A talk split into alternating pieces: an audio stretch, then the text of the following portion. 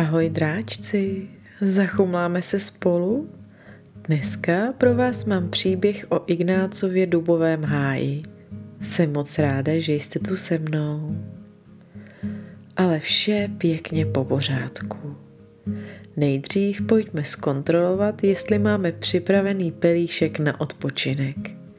Může nám svítit lampička, noční světýlko, nebo můžeme zasnout úplně, jak nám to bude příjemné. Máme sebou svého oblíbeného odpočinkového parťáka nebo deku? Ano, paráda, tak pojďme na to.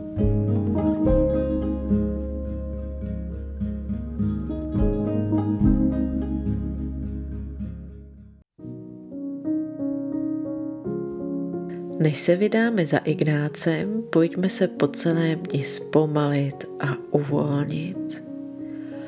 Pořádně zhluboka se nadechneme. Jako správní dráčci se nadechneme dechem dračím. Hlubokým nádechem nosem naplníme celé své plíce. Na okamžik dech zadržíme a potom vydechneme pusou. Budeme předstírat, že jsme draci, co chrlí oheň. Připraveni? Hluboký nádech a hluboký výdech.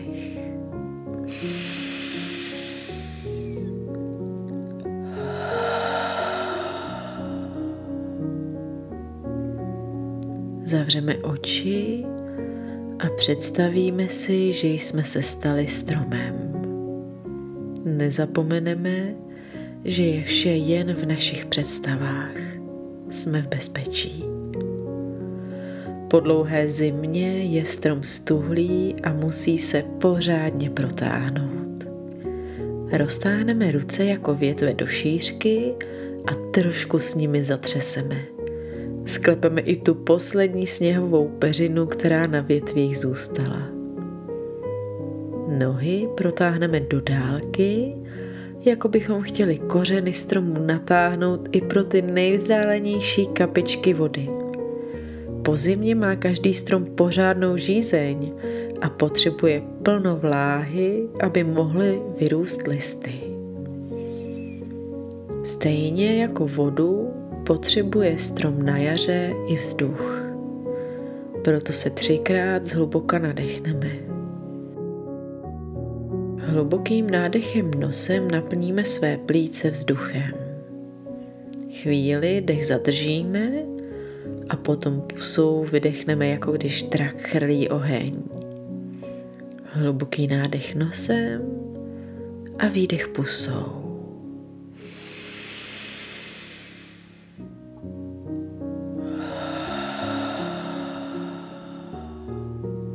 Ještě jednou.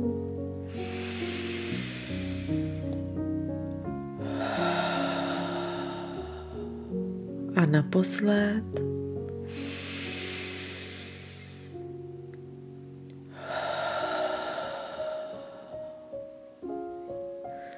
Teď, když je jaro, se strom celý zabalí do nového kabátku ze zeleného listí.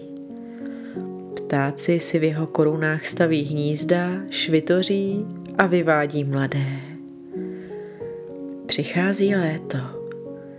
Do koruny stromů svítí slunce a zahřívá každý lísteček. Celé naše tělo je jako ten strom od sluníčka zahřáté.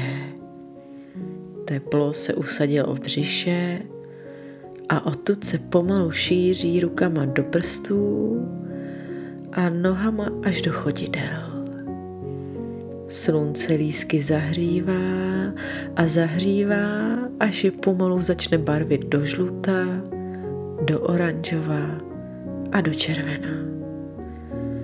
Přichází podzim a je třeba se připravit ke spánku. Ptáci odlétají, listy ze stromu padají a my máme ruce lehké jako pírko. A pomalu těžknou a těžknou, až se strom zahalí do sněhové pokrývky a usíná hlubokým spánkem.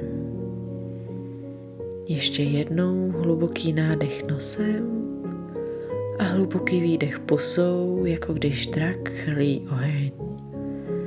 Nádech a výdech.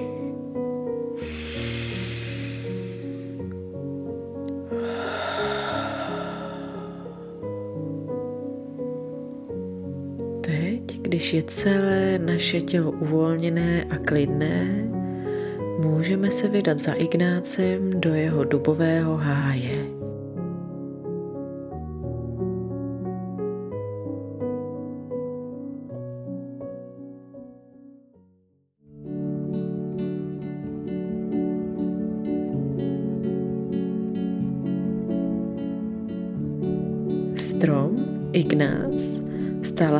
Hnedle na kraji lesa. Mohutný bůk byl jeden z prvních stromů, který vás v lese vítal, poskytl stín v horkých letních dnech nebo ochránil před nenadálou dešťovou přeháňkou. Ignác už měl pěkný věk, bylo to už dávno, co z malého semínka vyklíčil v malý stonek z pár lístky – Teď to byl obrovský strom se silným kmenem, který už víc jak stokrát v zimě zapadal sněhem. A taky už toho moc prožil. Těch hnízd, co v jeho korunách ptáci postavili, a těch malých ptáčátek, co se v nich narodilo, to by nespočítal ani na všech prstech svých větví. A že měl pořádně větví. Ignác nebyl žádný churavý strom chcípáček. Měl pořádně košatou korunu a v létě jí zdobilo tisíce zelených listů. Taky plno dešťů zažil. Malé letní přehánky, které příjemně osvěžily. Dlouhé jarní vytrvalé deště, které trvaly dlouhé dny. Zažil i divoké bouřky, kdy jeden hrom střídal druhý a silný vítr polámal nejednu jeho větvičku nebo podzimní mrholení, které mělo tak jemňoučké kapičky, že jste nevěděli, kdy končí déšť a začíná mlha. Ignáce obklopovalo plno jeho bukových dcer a synů, stromů, které vyklíčili z jeho bukvic. A že jich za ty roky nebylo málo, měl i vnoučata a provnoučata Všichni spolu vytvořili nádherný bukový háj, kde se zabydlelo plno zvířátek. Datlové a strakapoudi se starali o zdraví jeho celé bukové rodiny. Sojky hlídali, co se kolem šustne. Ježci se zahrabávali do popadaného listí, divoká prasata chodila na bukvice, lišky tu dávali dobrou noc, Králíci poskakovali mezi kmeny a srnky se pásly na šťavnatém jarním listí malých stromků. Úplně nejradši ale Ignác měl, když do lesa přišli děti stavět domičky. Vždycky dohlížel na to, aby mech byl v lese co nejměkčí a aby ho vždycky bylo dost pro všechny děti, které z něj vytvoří mechové chaloupky – aby bylo dost rovných klacíků a kůry na podpěry a střechy. Dnes do jeho háje přišli Ríša a Amálka. Začali trhat mech, sbírat klacíky, kůru i kamení a trávu. Všechno si to nanosili k jeho kmeni. Ignác byl celý natěšený, co Ríša s Amálkou postaví. Děti mají vždy tak úžasné nápady – Jenže Ríša a Amálka měli každý jinou představu o tom, jak by měl domeček vypadat. Amálka chtěla střechu z kůry a Ríša z mechu. Amálka chtěla koberec z mechu a kaprají, Ríša chtěl položit do domečku kůrovou podlahu. Amálka chtěla plot kolem domečku, Ríša chtěl spíš udělat cestičku z kamínků. Tak tam tak stáli a jen se hádali. Ignác z toho byl smutný. Věděl, že jak Amálka, tak Ríša umí stavět krásné domečky. Každý jiný, ale vždy měli tolik nápadů. A potom Ríšu konečně napadlo řešení. Postaví každý jednu část domku a pak je spojí chodbou.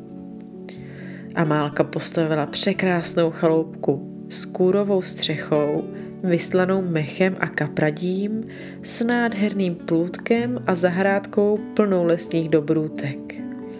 Rýša zase postavil domeček zachumlaný do mechu s pevnou kůrovou podlahou, cestu vysázel kamínky a dokonce udělal i spíš na zimu. Obě chaloupky potom spojili mostem z klasíků.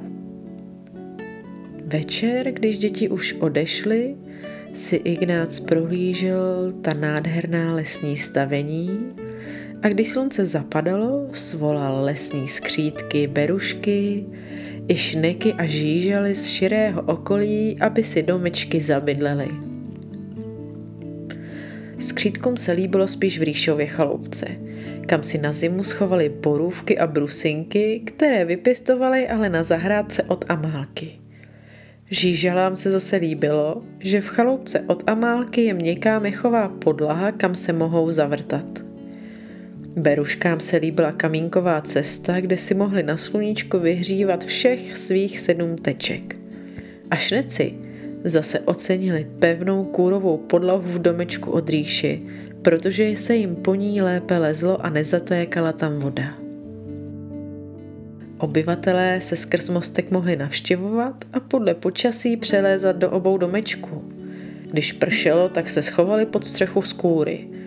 Pak zas napadl sníh a bylo lepší zalézt do chaloupky s teplou mechovou střížkou.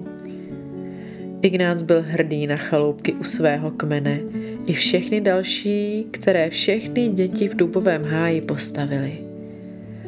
Pořádali tam lesní slavnosti pro zvířátka a sousedi se navštěvovali. Každá chaloupka byla jedinečná a každá si našla své obyvatele.